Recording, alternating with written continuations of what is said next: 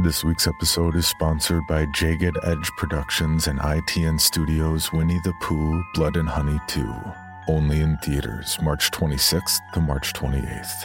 The suspenseful and thrilling sequel to last year's immense hit Winnie the Pooh Blood and Honey amplifies the gore factor with 10 times the number of kills to put fans both new and old at the edge of their seats. After Christopher Robin reveals their existence, Winnie the Pooh, Piglet, Tigger, and Owl land on the endangered species list as hard targets. Unwilling to hide in the shadows, the Ultimate Scream team embarks on a murderous rampage through the town of Ashdown to get their revenge on Christopher Robin, once and for all. So don't miss out and mark your calendars to catch the limited engagement of Winnie the Pooh Blood and Honey 2, only in theaters March 26th to March 28th. Tickets are available now. Everybody in your crew identifies as either Big Mac Burger, McNuggets, or McCrispy Sandwich. But you're the filet fish Sandwich all day. That crispy fish, that savory tartar sauce, that melty cheese, that pillowy bun. Yeah, you get it.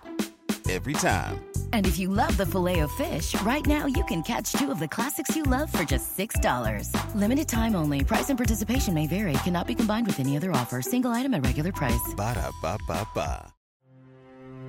Welcome to the Bloody Disgusting Network. This podcast is made possible thanks to our patrons. Please join me in welcoming and thanking new patrons Alucard, Adam J., Jay Kensley, Dave Hahn, Gabe Games 57, Cthulhu Rose, Monica Magana, Ricardo Leal, Rachel Villalobos, Stephanie McAlpine, Taya Fukuhara, Roger, Elizabeth Byers, and Tiffany Dixon. 11 days in already. How did that happen? But don't worry, 20 more to go, with 40 stories left. Patrons are a little further ahead since they get early access to all our episodes, commercial free, and some reward tiers are getting bonus episodes on top of all the other content, as well as immediate access to our entire back catalog of Patreon stories not available on the regular feed. Over 500 and counting. No seasons, no added subscriptions, just immediate access to all of our stories. And for those who want to donate a little more, there's also logo merch that comes from our spring store, a store that we don't make any money from. All proceeds from merch go to the Foundation for Suicide Prevention because, well, it means a lot to us. To see how you can support the podcast and get rewarded, and for your rewards to have an impact on others, please check out the donation tiers at patreon.com slash creepypod. Now.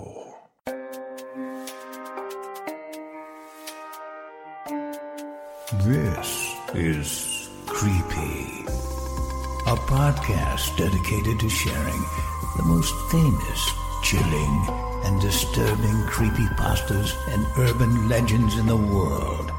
Whether these stories truly happened or are simply fabrications is for you to decide. These stories may contain graphic depictions of violence and explicit language.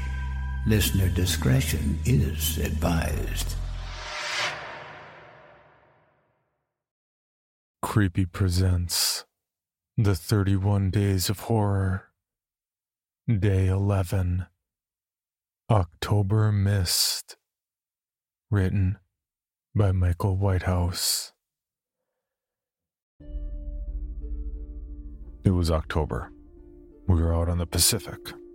I'd decided my yacht would be as good a place as any to celebrate my most hated night of the year.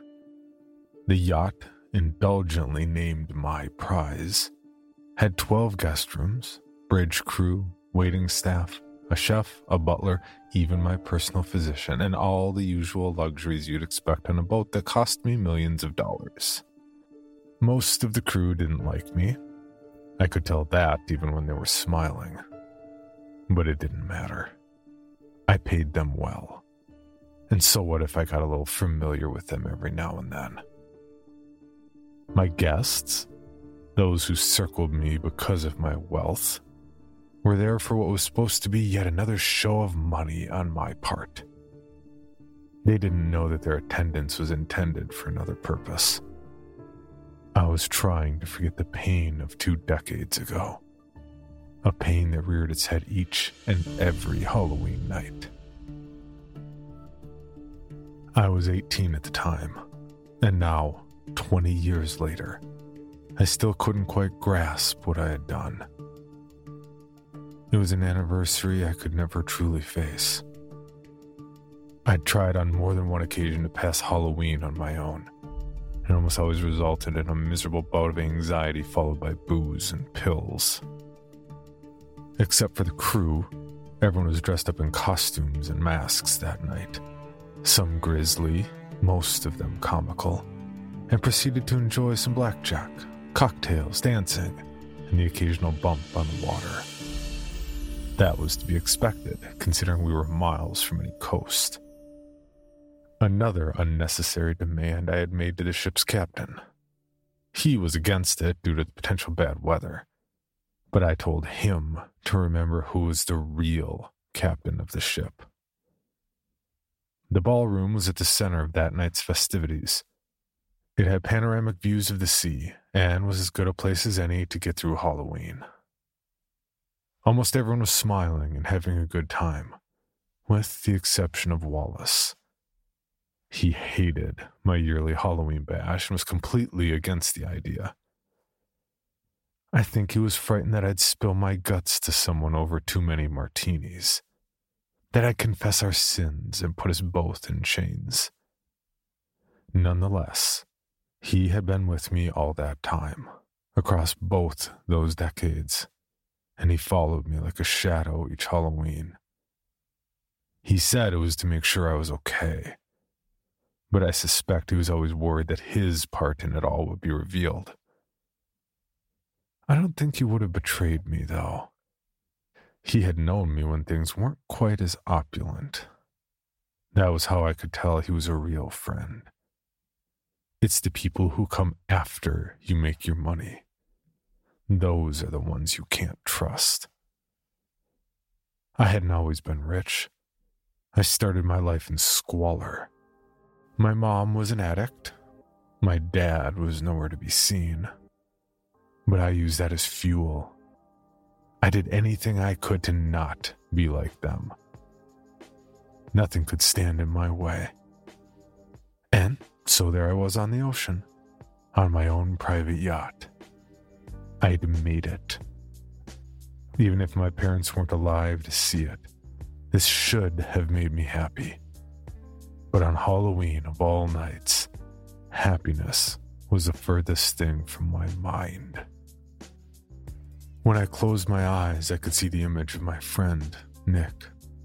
That blonde haired boy I had met on a grimy street corner when we were both five years old. The boy who had a bad trait. A trait to always do good. This world isn't meant for people like that. I could see his tall figure in my mind moving between the guests, wearing that ridiculous skeleton Halloween costume he'd had on that fateful night, watching me as the strobe light caught a glint in his eyes. More drink was needed. As the guests danced the night away, I sat at the bar with a vodka martini, watching and becoming increasingly morose in my thoughts.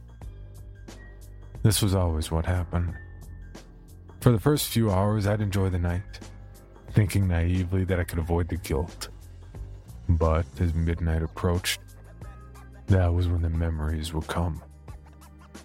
I tried my best to keep them at bay, but no matter what I did, no matter how outlandish a party I threw or activity I immersed myself in, the memories of Halloween and Nick's innocent face would drown any hope of having a good time. The people danced. At least they were enjoying themselves. I looked across the dance floor and saw Wallace on the other side, standing next to the wall as he always did.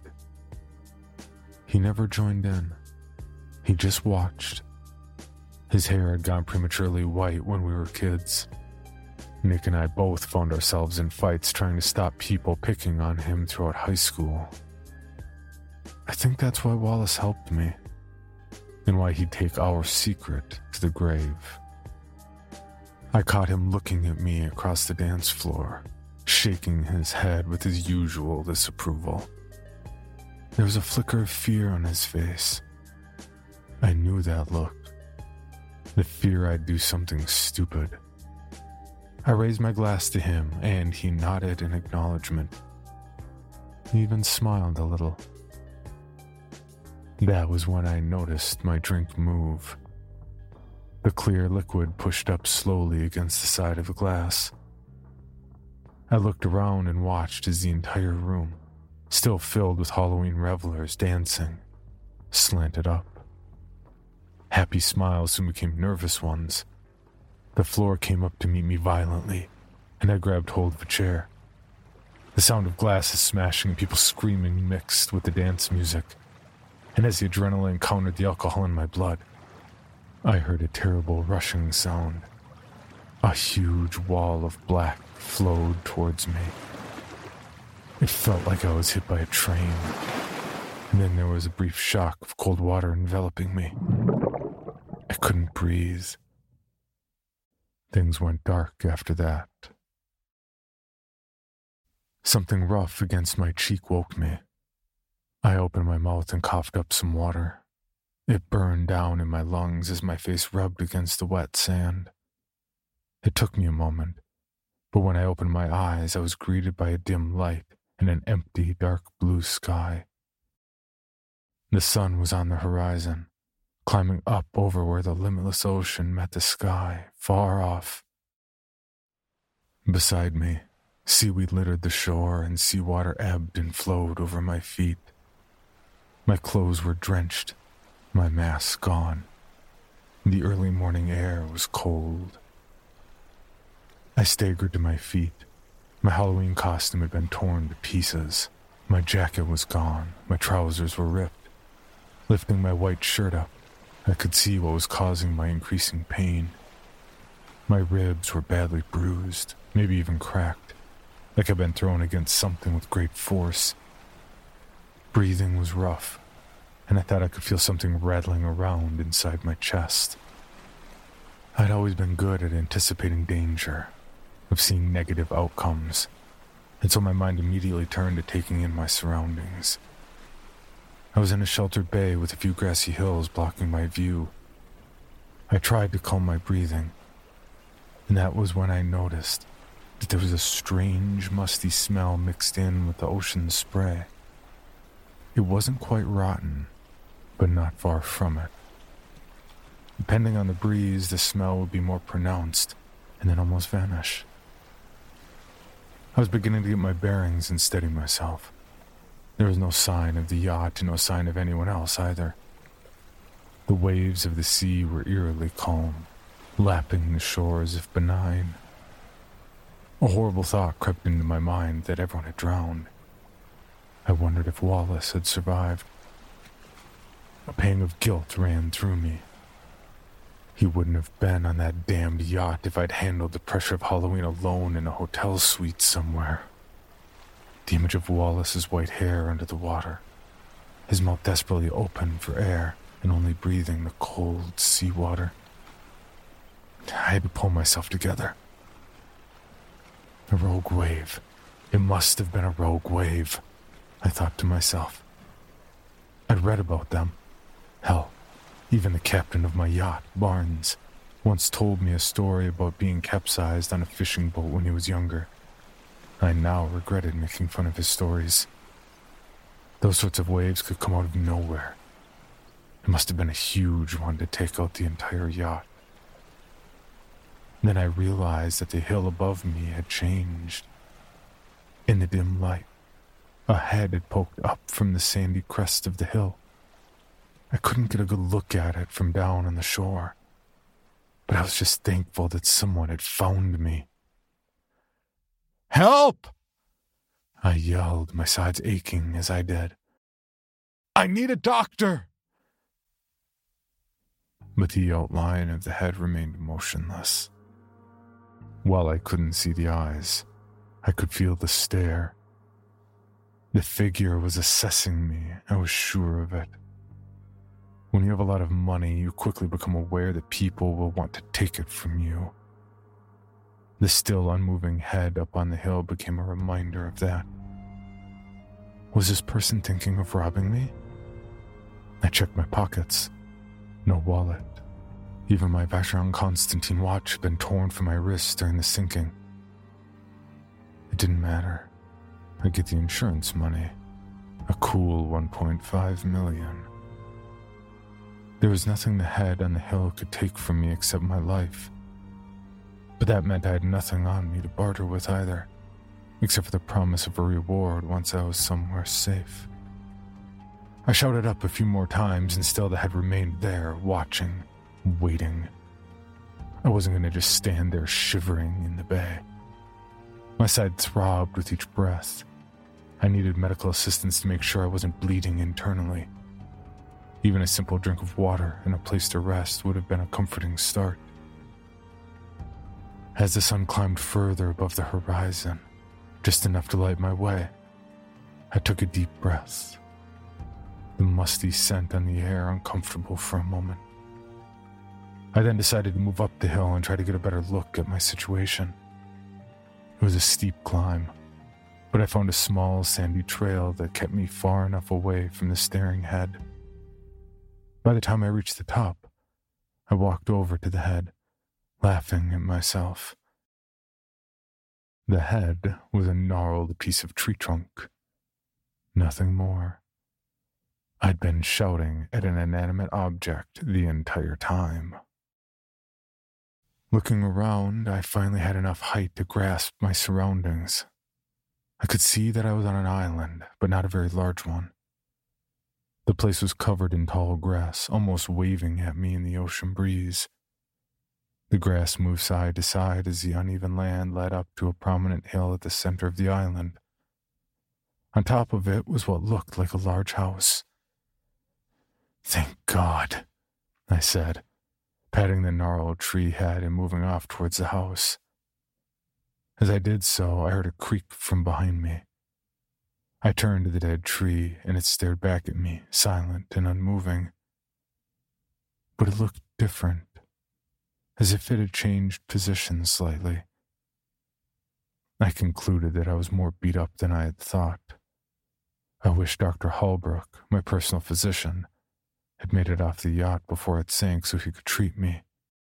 But I guess that was wishful thinking and continued on my way to speak with the residents of the house. Maybe there was a phone, or I could pay my way to being ferried off the island. The thick grass had many a dip and hole, and on more than one occasion my foot got caught in the undergrowth. It took a while, but finally I'd reached the foot of the hill. A dirt track weaved up its side and terminated at the front of a large two story house made of wooden slats. There wasn't a hint of paint on the building. The roof looked crooked, and although the window panes were intact, my heart sank. It didn't look like a place where anyone would live. Not intentionally, at least. I moved on to the first of several wooden steps leading up to the main door. The step groaned underneath my weight. I would have worried about the stairs giving way beneath me as I walked up them, but I was distracted. On the second floor, I was certain that something had moved up against the window pane. Like the rest of the house, the glass was covered in dirt and sand, and so it was impossible for me to make the shape out completely. Hello? I shouted up. I've been in an accident! Can you help me? The shape in the window didn't move. My mind immediately went to the same place it always did when I wanted to make things happen. I've got a lot of money. I can make it worth your while if you help me get off this island. The shape in the window moved away. I stood, waiting for the unmistakable sound of footsteps coming down to meet me but they never came. I remembered the gnarled tree back at the hill. Maybe I was shouting at shadows again. Or maybe it had just been an animal up at the window instead of a person. That would be a pretty large animal, I found myself saying out loud. There's something about enforced solitude that makes you converse easily with yourself. But I had more on my mind than worrying I was going mad. I was starting to get thirsty, a combination of a hangover and a genuine lack of water. I had no way of knowing how long I'd been unconscious on the beach after the yacht sank. And so, my increasing anxiety at my surroundings, maybe even seeing things that weren't there, could have been the product of thirst. I moved up the steps in the hope I could find some water and food, maybe even a telephone, though there were no telephone poles that I could see. The door was covered in a thick spray of sand and dirt like the windows, but the brass handle seemed unusually clean compared to everything else. It glinted in the now prominent sun. The thought resurfaced that maybe there was someone in the house, coming in and out of the door, using that handle regularly. I turned it, and the door opened all too easily. The inside of the house was dimly lit by the occasional rays of sunlight that managed to make it past the sandy windows. For the third time since I'd arrived on the island, I smelled that musty scent. This time it was stronger. It wasn't exactly rotten, it was pungent, and it caught on the back of my throat a little, as if the air was thick with it. I cleared my throat and asked loudly if anyone was inside the house, but no one replied. The house creaked slightly, settling in the ocean breeze outside. I couldn't hear or see any signs of life, and so I moved into the main hallway. The floor was covered in an inch of sand that must have made its way inside the house throughout the years. I moved cautiously through the ground floor, and it became apparent that the house had been left to rot for decades. Some pieces of furniture and other belongings dotted the place, and what remained looked like something out of the 70s. This was confirmed to me when I found an old newspaper on a small table next to an armchair, or at least what was left of it. May 18th, 1976 was the date. Most of the paper had been eaten away, probably by mice, though I saw no droppings. My throat was getting dry, catching on the musty smell. I moved through a few rooms hoping to find water. The kitchen was pretty basic. An old stove was rusted shut, and most of the cupboards were empty. I couldn't see any plumbing of any kind. I knew this meant that the people who had once lived in the house must have survived using another water source, probably a nearby well. I'd need to head outside and find it. I was no survival expert, at least not in a wilderness, but I knew enough that shelter and water were the first two things you should look for when stranded. I'd found shelter, at least, but now I needed water. Turning and moving back to the main hallway, my pulse raced at what I saw. Looking down at the floor, I could see where I'd walked into the various rooms, my footprints clear in the sand. But around those was a second set of prints. The feet were larger than mine, and I could see the unmistakable imprint of a large toe. I wasn't alone, and whoever was in the house with me they were walking around barefoot. There was something about those footprints that unnerved me, almost like they were a warning. I decided not to shout or draw attention to myself unless I was desperate. Something was very wrong with that place. I walked quietly down the hallway, eyeing the doors and rooms to my side with suspicion until I reached the front door. I pulled it open a little too eagerly, and it clattered against the wall. From my position on top of the steps, I could see that a small, overgrown trail headed east along the grass and then down towards another part of the shoreline. I would have immediately headed for it, assuming it would have led to a well. But instead, I could only consider my safety. Standing in what was once the front yard of that house, near the broken fence on a once nurtured lawn, was a six foot tall figure He was dressed in a Halloween costume of all things. And it was one I recognized immediately. It was jet black, with a vivid white painted skeleton on the front and back. It was the same costume my friend Nick had worn when we were 18. The same damned costume I tried to forget each and every Halloween.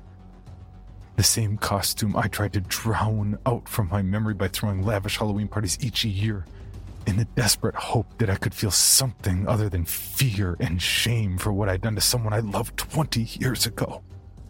But I knew it couldn't be Nick. He was gone, dead and the dead don't come back. But someone was standing there in a similar costume staring at me.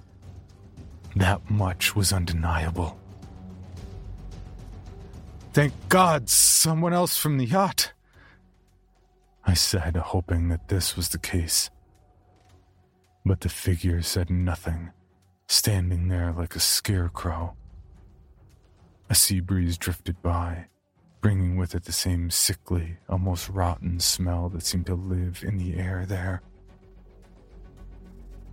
I waited for a response, a movement, anything to persuade me that I wasn't staring at a mirage. It was only when the figure raised his hand and pointed at me that I knew he wasn't a phantom of my mind. The black material from the costume flapped slightly in the wind as he pointed and I knew instantly that he intended me harm. His other arm was hidden behind his back until he showed it to me, hand outstretched. In the center of it lay a long, rusted knife. We should see if there's a way off this island, I said, as if ignoring the knife, but I wasn't. The blade was tinged with rust and would still cut. And that was what was on my mind the most. The thought of it slicing through me. We should find some help, I said. And that was when the man inside the skeleton costume shook his head slowly from side to side. He suddenly rushed towards me, and I recoiled back inside the house. I closed the door and grabbed the rotting bookcase that was leaning against the nearby wall. I dragged it over to the door, creating a barricade and wedging it at an angle. The rusted blade that had been shown to me outside like a twisted offering then splintered through the door, almost catching my eye. I could hear the man breathing heavily from the other side. He sounded demented. The door was still barricaded, but it wouldn't last long. My attacker continued to cut and smash the wood one chunk at a time. I ran back through the hall and into the kitchen, then into another small room. There was a back door there. It led out into the deserted grass that surrounded the house. But to my horror, as soon as I grabbed the handle and threw the door open, the tall figure in the skeleton costume was waiting for me on the back step. The rotten smell grew with his presence. It was almost sickening. He swiped the knife towards my head, missing my scalp by an inch as I leaned backwards. The knife instead slashed downward, cutting open a shallow wound on my chest and slicing through my left nipple. The pain was agonizing. Letting out a scream, survival instinct was all I had left. As a figure stepped into the house, staring at me from behind that mask, I rushed back to the hallway. It didn't make sense. The skeleton figure was now in front of me, smashing through the front door where he had been before. He couldn't move that fast. There were two of them, both wearing the exact same Halloween costume. There was now nowhere to go but up. Clambering up the stairs, holding the wound on my chest, I reached the next floor. The nauseating, sickly smell was stronger than ever up there. I noticed a wooden table sitting on the landing, and so I picked it up my side and chest aching, and I threw it down the staircase at the two figures pursuing me. It clattered down the steps and hit the figure closest. This only bought me a few seconds. That was when I saw that of the four rooms on that floor, the second to my right had a strange blue metal door. Just as I was about to head for it, One of the skeleton figures grabbed hold of my leg as he reached me. Instinctively, I kicked out at his face. I'm not sure if I landed a hit, but before I knew it, I had run off through the metal door, closing the large, heavy blue door behind me. Finally, I had some luck. There was a security bar laying across the adjacent wall, which I put in place. Footsteps reached the other side of the door, and I heard what I'm sure was a knife being dragged along the metal. I moved away from the door, turned, and then stood, bewildered. It was difficult to take in at first.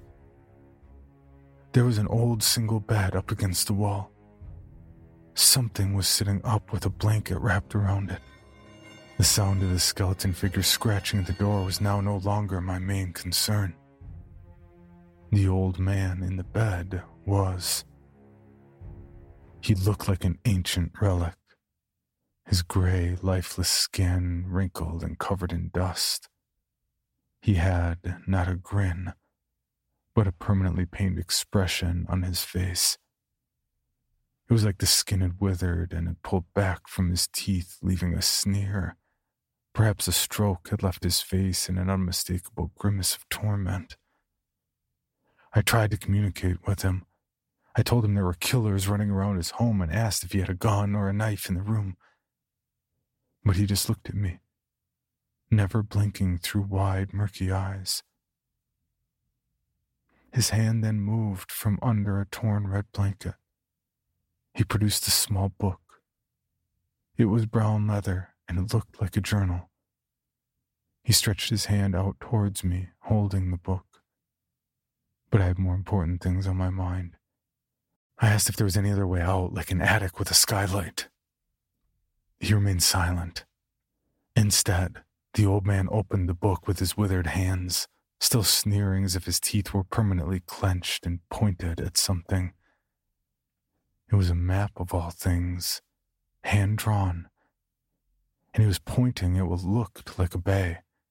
I could see from the map that it was to the east of the house, the same trail I'd seen before. It led to a sheltered bay, and in it was the badly sketched form of a boat. But was it still seaworthy? There was no way I could make it out and carry the old man. I reasoned that the two skeleton figures would have caught up with us. Instead, I thanked him, stuffed the book with the map down the back of my belt, and moved to the window. That was when I heard the two men dressed in Nick's skeleton outfit, chattering to each other through the door. It sounded like a language, but not one I was familiar with. All guttural intonations and clicking teeth but I didn't need to know what they were saying. They were plotting something, I could tell. I'd plotted many a devious scheme, and their voices, if they could be called that, were doing the same. And that's when the chattering conversation shifted and changed.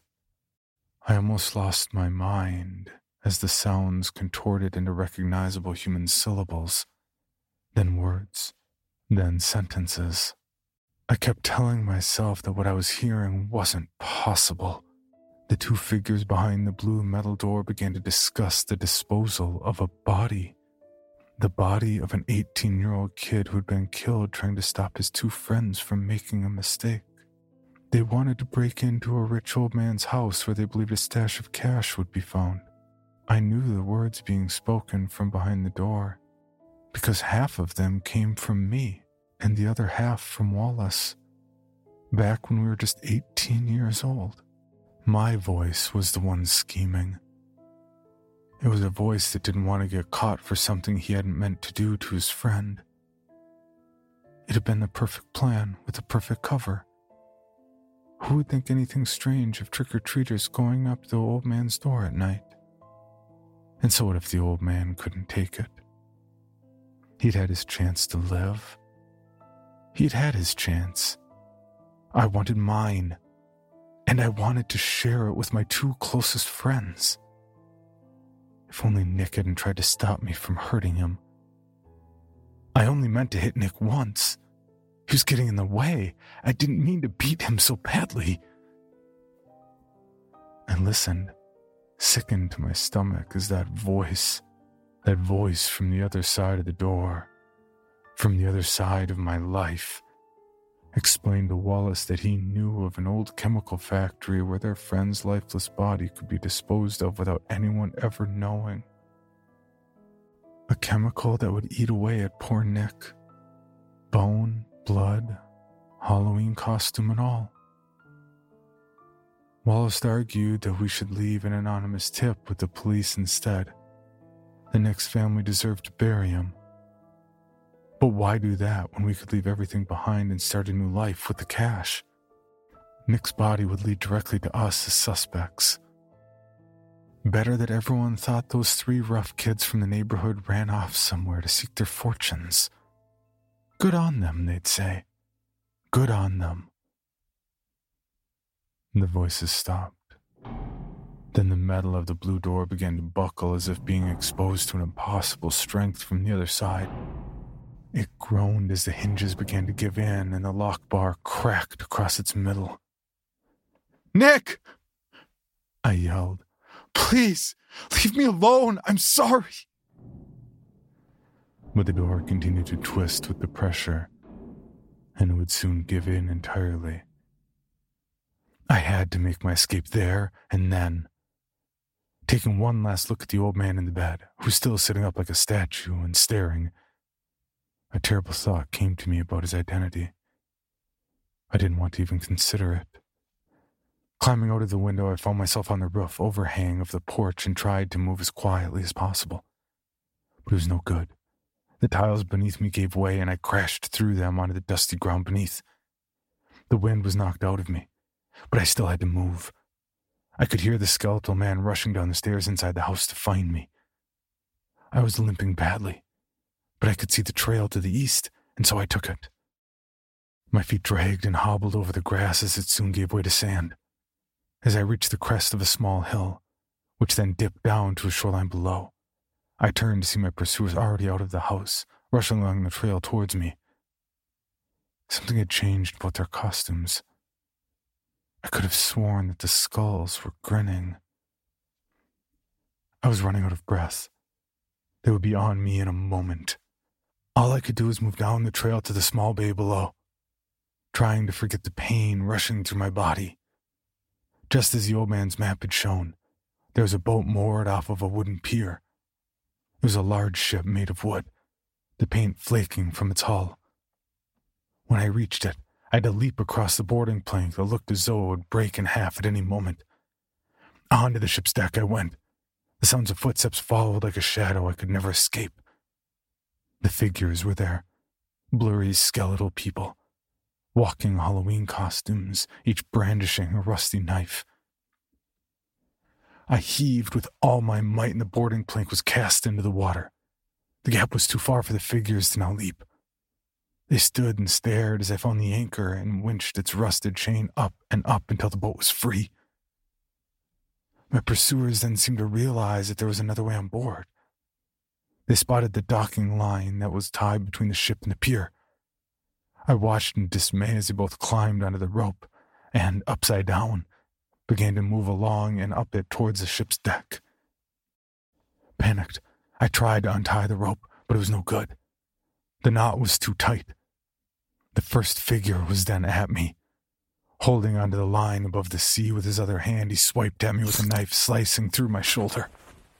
All I could do was grab at my attacker's hand. I thrust his closed fist against the hull again and again until finally, battered and bruised, he dropped his rusted knife. Reaching down quickly, I grabbed it, but the skeleton figure was now on top of me. The stench of that musty smell made me want to vomit, but I stayed firm. With one movement, I thrust the knife upward as fast and hard as I could. It hit something. I watched as the knife pierced the underside of the man's masked chin, then up behind the nose and into the skull. The body slumped on top of me. I was breathing heavily and felt lightheaded as if I was going to lose consciousness. But I knew there was another figure. There was another figure I woke in the safest of places. In my bed. I couldn't believe it. In many ways, I still can't. I was in my cabin back on my yacht. My side ached, but I was alive. My personal physician, Dr. Holbrook, was sat next to my bed. I smiled, but he didn't smile back. He nodded grimly. I looked out of the cabin window and could see the blue ocean rolling off into infinity. We were still at sea. It was then that I noticed the brown leather journal the old man at the house had given to me. It was sitting in the hands of Dr. Holbrook. The doctor had studied it for the three days I had been unconscious. There was a story attached to it, one that focused on me. But it wasn't one I'd been privy to up until that point. From beneath his bushy graying eyebrows, Dr. Holbrook filled me in on the details with a cold, uncaring stare. By the end, I wished Halloween had played out as I had thought. But it hadn't. Something had indeed hit the yacht on Halloween night during the party. The ship had momentarily toppled onto its side, where I and two others had been thrown into the water. After the ship righted itself, it was clear to the captain and crew that she was badly damaged.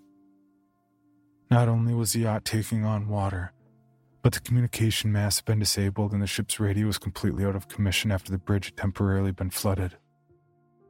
It was Wallace who alerted everyone that he had seen me hit by the water and thrust out of a door and then overboard. Captain Barnes and the crew were too busy trying to save the ship and everyone else on board. Wallace used the spotlight to scour the water himself but to no avail. I was gone, as were a couple of others. Unable to radio for help, Barnes made the decision to head for the nearest piece of land, an uninhabited island. Knowing that if the yacht couldn't be repaired, he could at least get the passengers, crew, and supplies to somewhere safe.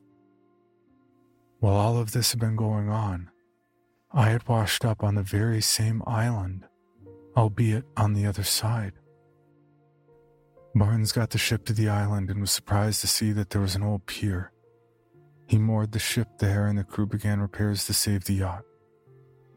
During those repairs, I appeared on the pier and climbed on board in a state of great distress. I couldn't believe what Dr. Holbrook was telling me. The ship I had climbed onto at the pier had been my very own yacht. But I remembered the ship. It was old and looked nothing like my own. That was when Dr. Holbrook explained that, according to the journal that was found on me, the island is the home of a very rare type of fungus. It's known as the October mist and releases its spores once a year, around the 31st of October. Whoever wrote that journal must have been a botanist or biologist of some description. It appears that when inhaled, the fungal spores of the October mist cause a vivid hallucination, often revolving around a person's past transgressions. The effects wear off after a day or so. When I tried to get out of bed, Dr. Holbrook informed me that I needed to rest until the yacht limped back to the mainland but I wanted to talk with the captain to see how bad the damage was to my yacht. Besides, my nerves were shot from the entire experience. I needed a stiff drink, and for some reason, my expensive bottles of single malt were missing from my cabin. I assume they had been smashed in the crash. Despite Dr. Holbrook's fervent complaints, I stood up and opened the door to the corridor, but I did not see what I expected. Instead, a burly crew member was standing in front of me with a revolver in his hand, blocking my way. The doctor explained that the captain and he had decided that I was to be detained in my cabin until I was handed over to the authorities. It appeared that, in my delirious confusion, I had stabbed Wallace to death. Hello, Bill Band here from the All 80s Movies podcast to tell you about Factor Meals. Eating better is easy with Factor's delicious, ready to eat meals. Every fresh, never frozen meal is chef crafted, dietitian approved, and ready to go in just two minutes. You'll have over 35 different options to choose from every week, including Calorie Smart, Protein Plus, and Keto.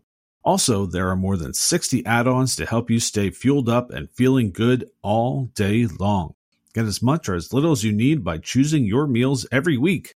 Plus, you can pause or reschedule your deliveries anytime. We've done the math. Factor is less expensive than takeout, and every meal is dietitian approved to be nutritious and delicious. What are you waiting for? Get started today and get after your goals. Head to factormeals.com slash 80smovies50 and use code 80smovies50 to get 50% off. That's code 80smovies50 at factormeals.com slash 80smovies50 to get your 50% off today. Pulling up to Mickey D's just for drinks? Oh yeah, that's me. Nothing extra, just perfection and a straw coming in hot for the coldest cups on the block. Because there are drinks, then there are drinks from McDonald's. Mix things up with any size lemonade or sweet tea for $1.49. Perfect with our classic fries. Price and participation may vary, cannot be combined with any other offer. Ba da ba ba ba. For your bonus episode, Creepy Presents Today is Wednesday. Written by Mistress Toast and narrated by Michelle Kane. My eyes popped open to the vibrating alarm next to me. I slapped my hand to quiet it and rolled over to greet my husband, who was already missing. I could feel a frown creep across my face and settle on my brow. I rolled towards the clock again and gave a dirty look to the pile of my husband's clothes piled haphazardly in a heap on the floor. An odd red smudge looked back at me from the collar of one of his shirts. When had we last eaten spaghetti? Normally on Wednesdays. Did he tell me he was leaving early today? Oh, he must have although sometimes he did leave earlier on Thursdays for meetings. Today is Wednesday. The thought jumped at me. Oh, of course, since only yesterday was Tuesday. I had played bridge with that coarse woman across the street, the one that said, through a thick cloud of smoke that made her mouth look like it was emerging through a fog, that the baby looked perpetually angry. So tonight was spaghetti night? How had spaghetti gotten on his collar before we had eaten it? I wandered downstairs in a daze, heading towards the baby and whatever day awaited me there. Today is Wednesday. I kept having to remind myself of the fact. My mind kept slipping into Thursday and its routine. I found myself at one point with the phone in my hand about to dial the milk delivery service and ask why my milk was over an hour late until I realized that my delivery was on Thursday. Today is Wednesday. But the spaghetti stain. I popped open a bottle of baby food and fetched the child from its room. A plunk into the high chair, and breakfast was soon being served in sloppy spoonfuls. I studied the child as it ate Perhaps the coarse woman was right. It did look rather angry. I spooned more food into it in hopes to appease it into a different expression, but it remained stoic and vaguely displeased. After the child was fed and cleaned up, I mused about how much of the food had actually gotten into it, as most of it seemed to have wound up on its pajamas. I gave it a slight squeeze to see if it felt plump, and the baby awarded me with a swampy, wet belch, surrounding me in a dank miasma of strained peas. It seemed plump enough. I took a chocolate coconut candy out of the cabinet, my one treat for the week, but another Thursday ritual, and took a pensive bite out of it. I stared out the back window in the kitchen into the gloom of the day. Why was I a day ahead this week? The fingers of my hand not holding the candy tapped out a staccato tune on the formica counter. I ate the rest of my chocolate slowly and decided to make a list. That was it. Make a list and everything would be back to normal. Clean downstairs bathroom, write a note to Donna, letting her know how much fun we had at her little soiree the other night, even though my husband had gotten bored and wandered off at one point. Put out shoes to be shined later. Put roast in oven. Give baby bath. Wait. Did I do the roast on Thursdays? Or bathe the baby? I knew one wasn't correct. The baby did get so squirmy and unpleasant when it was off its bath schedule. But if I cooked the roast on the wrong day, what would they have tomorrow? Today is Wednesday. I picked a piece of invisible lint off my shirt with twitchy fingers. Roast? Spaghetti. Ring. The phone made me jump with its shrill jangle, and it in turn woke the baby, which had dozed off in its high chair and matched the phone's pitch in intensity. I grabbed the phone, and before a hello could slip from my lips, the breathless voice of my husband came over the line. Dinner, he was saying. His boss was coming over for dinner. I took a sharp intake of breath. His boss? For dinner? On a Thursday? Today is Wednesday. Another winded breath expelled from my husband. He'd forgotten to tell me, he said in a rush. But we had a roast, did we not? A small yes burbled up, and before anything else could be said, a sigh of relief was heaved through the other end of the phone, carrying along with it instructions for carrots, potatoes, simple vegetables. Tonight was no night for experimenting with beets or French style beans. Plenty of coffee for afterwards, some dessert, but nothing too fancy. A click in my ear let me know the conversation was over roast, carrots, potatoes, coffee, bathe the baby. A quick glance at the clock let me know if my list was to be completed, I needed to start now. While the phone had silenced its wail, the baby had not. I scurried over to the high chair where the baby was squirming and writhing, looking for all the world like a wild and angry turnip. It certainly did resemble its father. No beets, no beans, certainly no turnips. Carrots, potatoes, coffee. A quick change of a diaper and hastily prepared bottle later, I tried to remember my list while balancing the turnip on my hip. I wandered upstairs to deposit the baby on the bed while I scooped up the laundry. Spaghetti, shine shoes, write Donna, clean tub, roast, bathe, knock, knock, knock, the wooden front door called to me. I secured the baby in the laundry basket and went back downstairs. On the other side of the door was a sparkling young man with dazzling teeth. His teeth reached out and chattered to me about magazines and subscriptions. No, I demurred, I didn't need any magazines, or to be subscribed to anything. The man leaned forward in a persistent and menacing manner his teeth pinning me in place as he looked down at the shirt in my hand. That lipstick, you gotta get that stuff out quick, or it'll be there forever. Lipstick? This is spaghetti. Cooking, I suddenly mused. I was interested in cooking. And what was that color lipstick that Donna had? The one I admired? Spaghetti red. Did we ever have magazines in our house? I pondered. I replied again that we did not need any new reading material. His teeth disappeared in a moment of dismay, but leapt forward again to ask if the man of the house would be interested. Did he have any hobbies? Any possibility of speaking to him? His head bobbed around like an owl tracking a mouse as he tried to see behind me. No, I stated. Why would my husband be home on a Thursday? Today is Wednesday.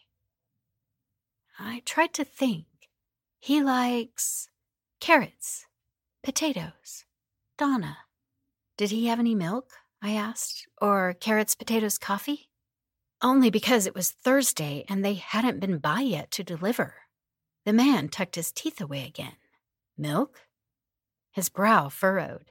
Magazines about milk and vegetables? No, I stated flatly. Milk.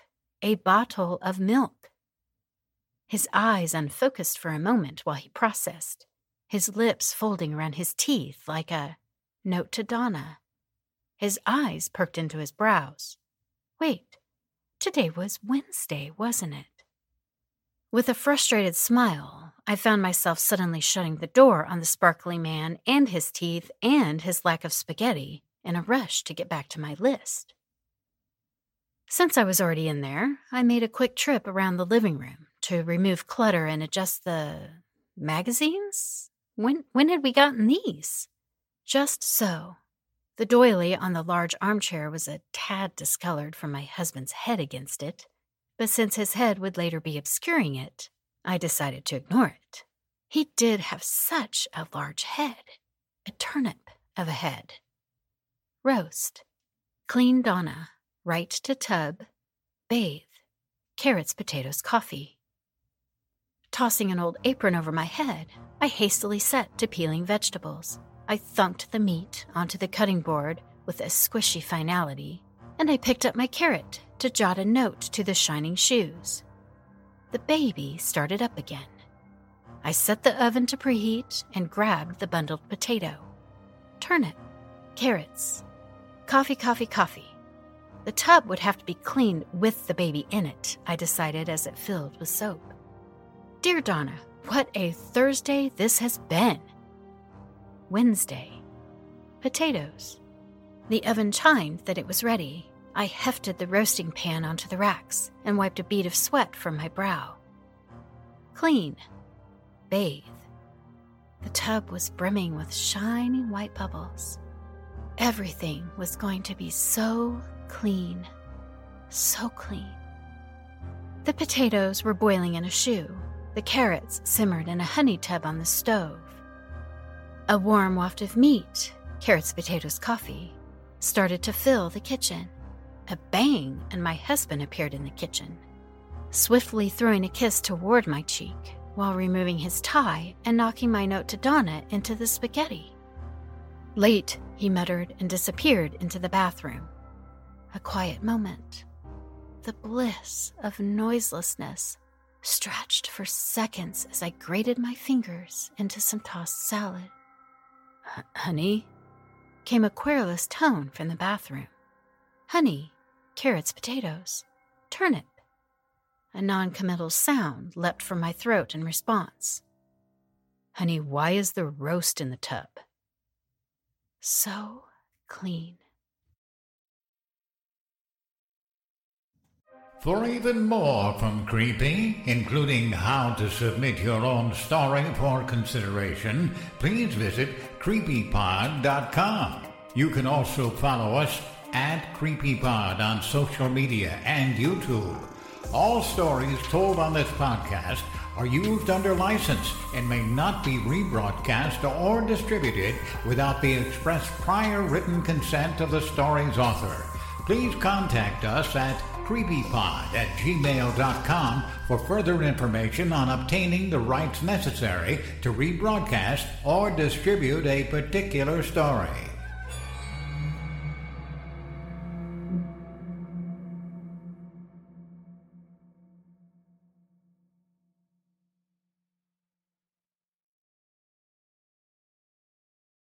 Your passion into a business with Shopify and break sales records with the world's best converting checkout. Let's hear that one more time.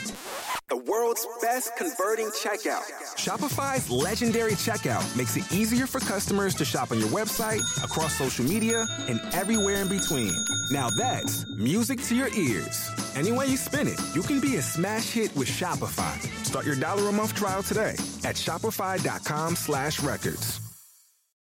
Item number SCP 5186. SCP 7160. SCP 7533. Object Class Euclid. Keter Safe.